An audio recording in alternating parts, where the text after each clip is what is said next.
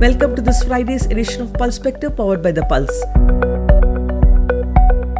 We decode data, events, and decisions from a logical perspective and share nuggets that matter. It has been a year of stellar performance for the Indian stock markets, not just the secondary market but also the initial public offers. This week marked two major IPOs, and we take stock of what has all the excitement been about in the IPO market. This week saw two major events in the initial public offer of shares IPO market in India. Nykaa, a fashion e commerce platform, listed on the stock exchanges. Nykaa IPO was received so well that its offer was oversubscribed 82 times. Investor interest in the stock was visible when it listed at a premium of 80%. That is, Nykaa shares that were issued at 1125 rupees a share in the IPO was traded at 2129 rupees a share when it was listed on the stock exchanges on Wednesday. It catapulted the valuation of the company to $12 billion plus and made its founder Falguni Nayar a second richest woman in the country. Nayar, an investment banker turned entrepreneur, showed at 50 she could venture into creating an e commerce startup that would eventually take her net worth to over $7 billion. What made Nykaa a much sought after stock is that it is a profit making startup, a homegrown Indian retail e commerce platform. We are not getting into debate here if the valuations are justified or not, and if the stock would in the long run reward shareholders as it is done for investors in the IPO but it is a story of Indian entrepreneurs and what our own startups can achieve and how many unicorns we can create. Unicorn means a private firm valued at over a billion dollars in the startup space. In the first nine months of the current year, India added 28 new unicorns according to NASSCOM, taking the total number of unicorns to 66.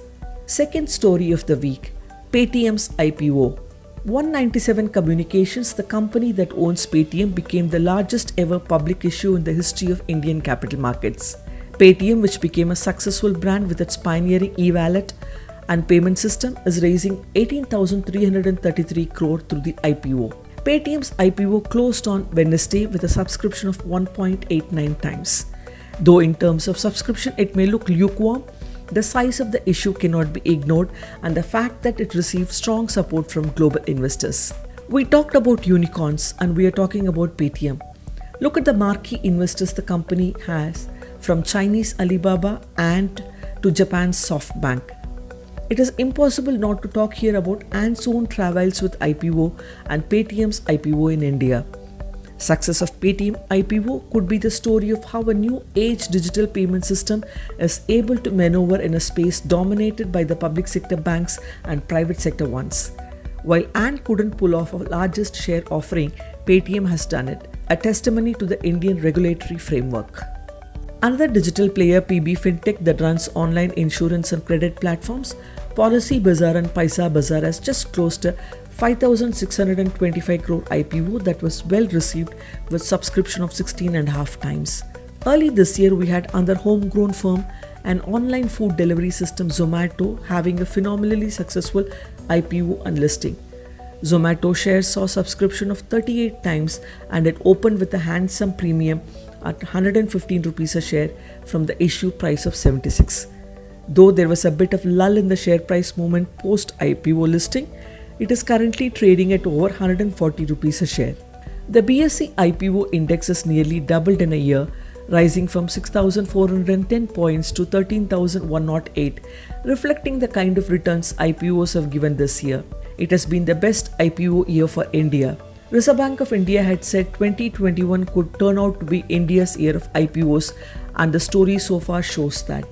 And many more are in the pipeline too. In terms of the number of IPOs or the value of funds raised, India may still be lower in the global rankings, but the success story should give boost to many who are waiting to list. The beneficiaries of this would be other unicorns as well as the largest IPO and the largest disinvestment story waiting to happen, that of Life Insurance Corporation. Look at the success story of Indian SaaS, software as service provider Freshworks, listing in Nasdaq when it raised a billion dollars selling its shares at $36 a share, taking its valuation to over $10 billion, it created 500 plus crorepati's out of its employees. IPOs give original investors opportunities to cash in at attractive valuations and also gives retail investors a chance to be part of new age success stories. While skeptics may dismiss these as frenzy, the fact is that the buoyancy in the unicorn space and IPO bodes well for the economy. Creating wealth and creating jobs is all a part of this IPO success story.